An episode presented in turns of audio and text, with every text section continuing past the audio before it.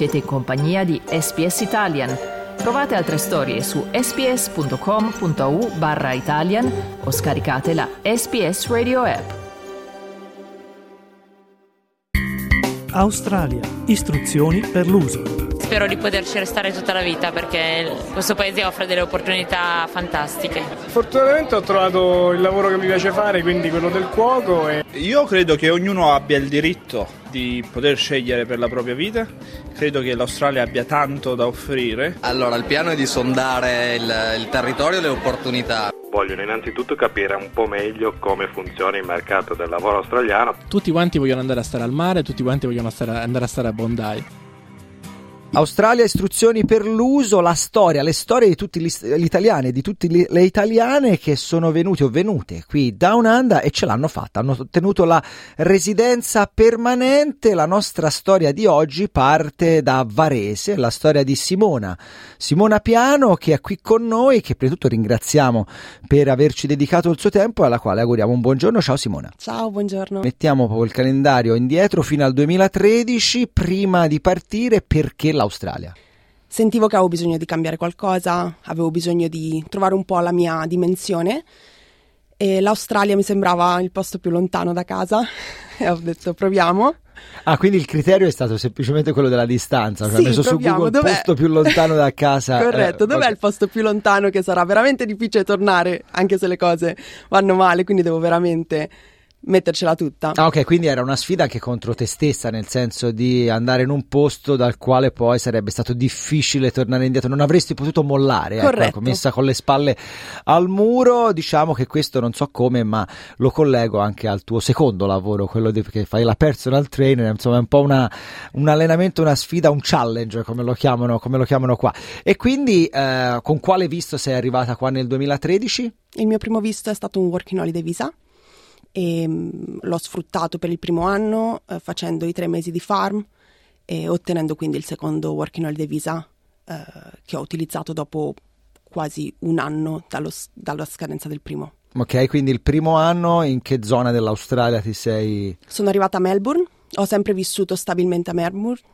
l'unico momento in cui mi sono trasferita sono state appunto le farm, dove ho iniziato in Shepparton e poi mi sono spostata in Queensland vicino Bundaberg, in mezzo Bundaberg e Brisbane, però sempre Melbourne è sempre stata a casa. Perché cos'è che secondo te ha Melbourne più delle altre? La scelta iniziale è stata random, è stata proprio a caso. Poi all'inizio non mi è piaciuta Melbourne, quindi io i primi 3 mesi di Australia volevo tornare a casa, non era il posto per me. Ma lì è intervenuta quella condizione che avevi esatto. Messa all'inizio, quindi sono troppo lontana. Dopo un po' di mesi inizi a conoscere più gente, inizi un po' a entrare nella comunità, il lavoro sicuramente aiuta e ho iniziato veramente a capire che lo stile di vita a Melbourne, le opportunità che ci sono la rende veramente la città più vivibile al mondo, quindi credo che non sia più il numero uno, ma comunque siamo sempre in quel podio, su quel podio lì. La domanda che segue è, quindi finito il primo working holiday visa, perché sono passati 10 anni, quindi l'intervallo tra il tuo primo arrivo e l'ottenimento della residenza permanente è abbastanza ampio, se si considerano insomma i tempi, non dico canonici, ma quelli più comuni, ecco.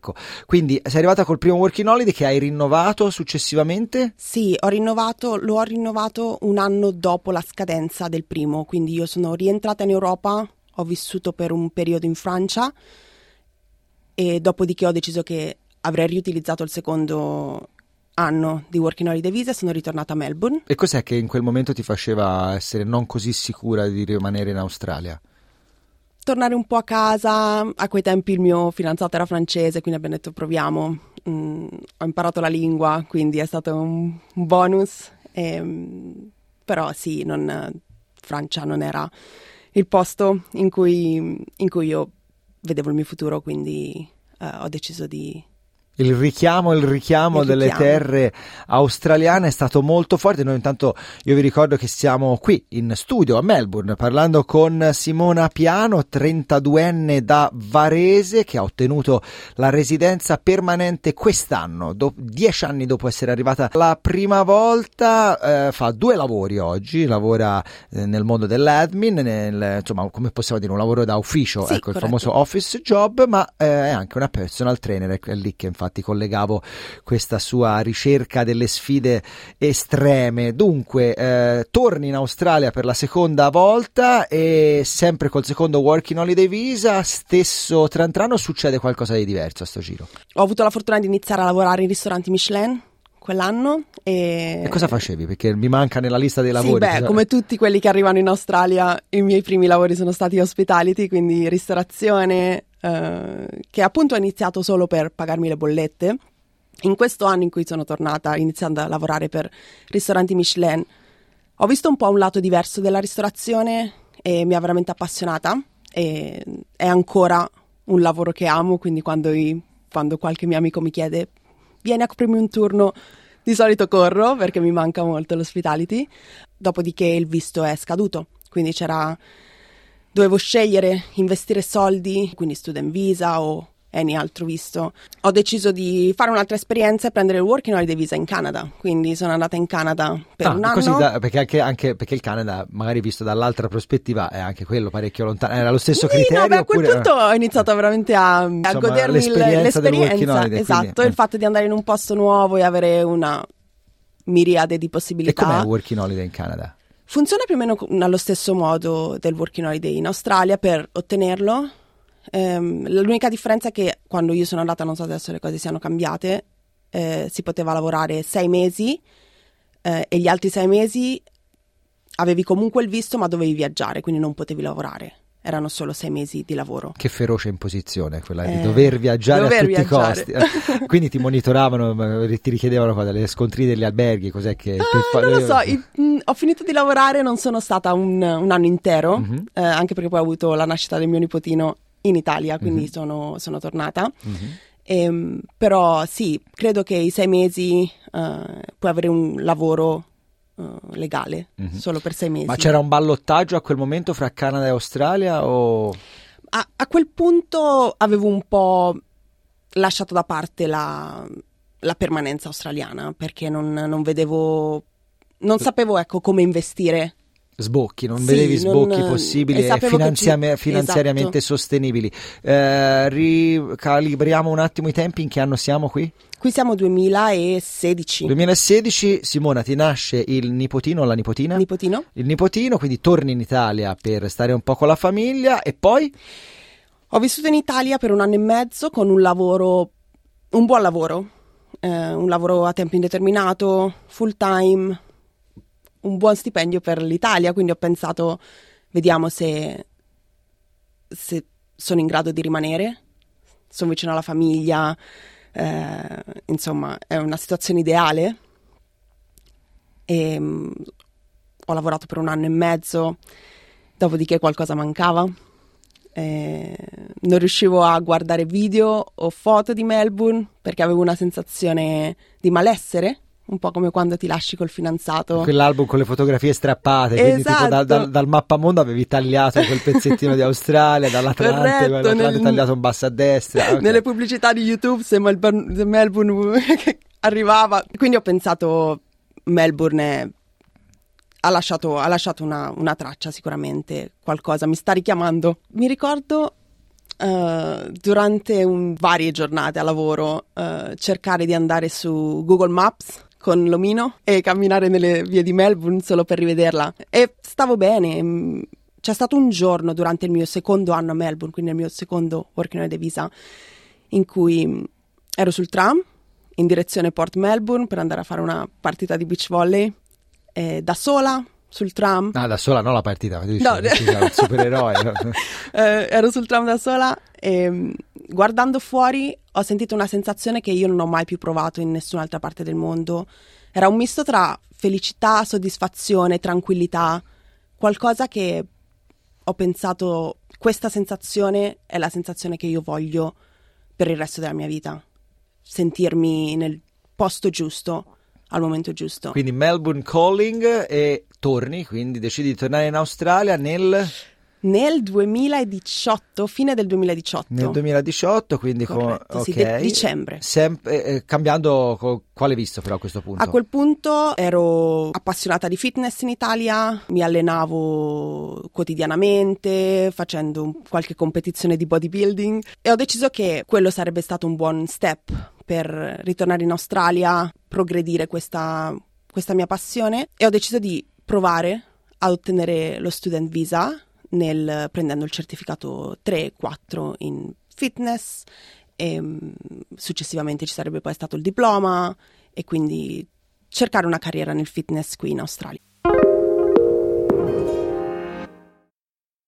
E comunque, ecco, contrariamente agli anni precedenti, in questo caso c'era una strategia, esatto. La strategia legata al fitness in un paese come l'Australia, dove molte persone, sì, insomma, tengono molto all'essere in forma e in salute. Ma citando scrittori leggermente più famosi di quelli che conosciamo nella nostra quotidianità, Galeotto fu il bilanciere, o Galeotto fu il manubrio, o Galeotto fu la ciclette, perché in palestra c'è stato qualcuno che ha mandato all'aria in modo positivo questi piani di sponsorizzazione di carriera nel mondo del personal trainer, e questo Galeotto manubrio si chiama Frank. Corretto. Quindi raccontaci un attimo questo incontro e come si è sviluppata questa relazione che a microfoni spenti mi ha definito essere partita subito col piede sull'acceleratore. Corretto.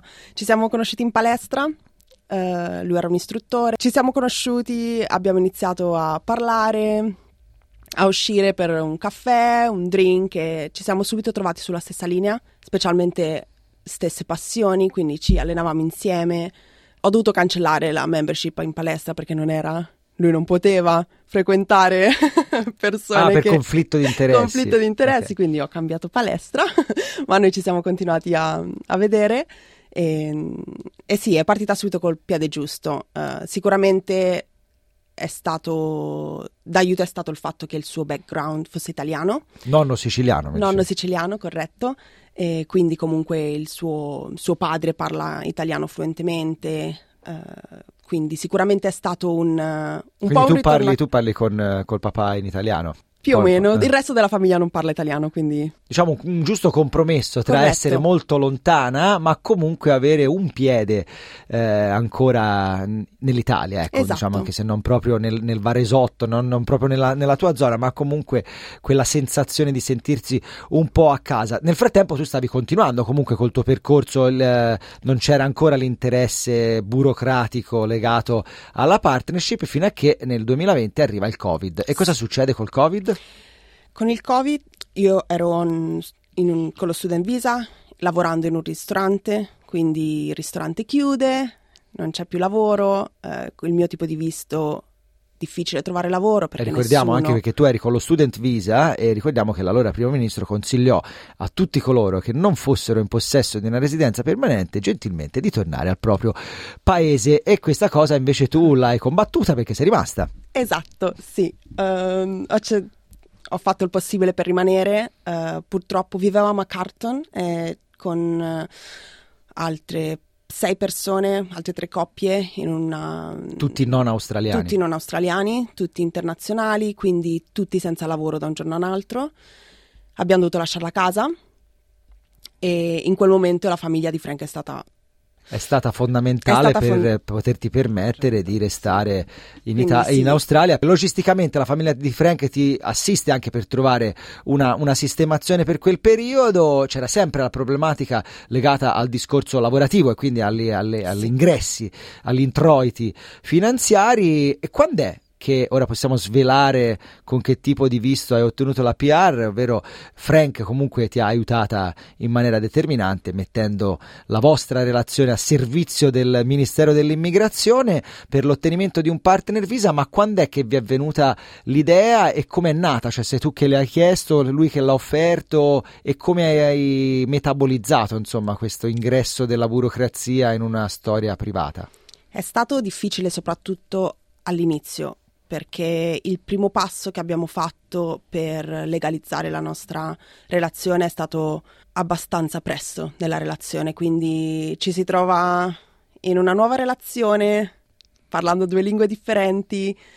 Si sa che che con un visto, un partner è facile trovare un australiano, quindi sì, è un po' in una posizione un po' anche imbarazzante per noi, perché dici stai come per il visto, stai come perché stai bene. Quindi avete deciso di fare domanda per il partner visa prima che scoppiasse il Covid o durante il Covid? Durante il Covid, quindi quando il mio student visa stava per scadere, abbiamo deciso di intraprendere la pratica per il partner visa. Frank invece come l'ha vissuto questo aspetto burocratico? Si è mai trovato in difficoltà o è sempre stato abbastanza tutto liscio? È sempre andato tutto liscio, siamo sempre stati molto affiatati. Arrivato a maggio di quest'anno, ti ricordi insomma al momento cosa è successo? Raccontaci un po' quel momento lì. Sì, è arrivata una chiamata dal Ministero dell'Immigrazione chiedendo di Frank. E al momento ho detto io sono la sua partner, vi posso dare il suo numero se posso sapere di cosa si tratta, e loro mi hanno spiegato che erano appunto, chiamavano dal Ministero dell'Immigrazione, avevano bisogno di fare alcune domande a Frank. Io sudavo freddo in quel momento, sto sudando io per te ora ecco, mi cacciano anche se so che è andata a finire bene, e quindi attacco il telefono, mando subito un messaggio a Frank dicendo ti prego rispondi al telefono, perché lui quando non conosce il numero non risponde, quindi ho detto ti prego rispondi perché è il Ministero dell'Immigrazione, ti devono chiedere qualcosa, non so che cosa. Gli arriva la chiamata a lui, tutto quello che gli hanno chiesto è stato sei ancora disponibile a sponsorizzare Simona, la vostra situazione, la vostra relazione è ancora genuina, lui ha risposto di sì e dopo probabilmente 30 minuti mi è arrivata l'email che il visto era confermato permanente. E dov'eri in quel momento? Ero a lavoro e è stato veramente... Ma non eri che stavi facendo la personal trainer? No, ero in ufficio. L'avresti distrutto quel poveraccio che magari... Li facevi fare 4.000 flessioni in 10 secondi dall'euforia e quindi tutto bene, quel che finisce bene come si suol dire. Ecco, quindi la domanda che vorrei farti, anche se spesso si tende a identificare coloro che prendono il visto permanente tramite una relazione dei privilegiati, perché comunque non devono andare attraverso le forche caudine di certe situazioni lavorative eccetera, c'è anche da dire dall'altra parte che insomma, come dicevo prima, a volte l'intromissione della burocrazia in una relazione può non intossicare la relazione, ma sicuramente mettere dei paletti che prima non c'erano e quindi togliere anche un po' di libertà nella gestione della relazione. Fortunatamente questo non è stato il tuo caso, ma coloro che in questo momento stanno pensando di venire in Australia, ecco, cosa li consigli? Allora, consiglio prima di tutto pazienza, avere voglia di mettersi in gioco. Il mio primo lavoro era sottopagato, il mio inglese non era buono, bisogna far la gavetta. Purtroppo è difficile arrivare in Australia con qualsiasi tipo di visto e avere il lavoro che si faceva in Italia. Ci vogliono anni, per i più fortunati mesi, ma ci vuole del tempo per veramente trovare la tua via professionale, quindi ci vuole tanta pazienza e tanta voglia di fare, tanta voglia di sporcarsi le mani. Tavola di sporcarsi le mani anche con manubri, bilancieri, con quello che volete. Questa Sudore. È la storia di Simona Piano, 32enne, che dopo 10 anni dal suo primo arrivo in Australia nel 2013, a maggio di quest'anno, ha ottenuto la residenza permanente. Quindi fra un po' avrai l'esame, no? Dovrebbe essere dopo un anno, sì. Quindi maggio 2024 dovrei essere in grado di richiedere la cittadinanza. E quindi noi ti auguriamo tutto il meglio per il tuo futuro e ti ringraziamo per essere venuta a raccontarci la tua storia e buona giornata. Grazie mille, grazie a voi.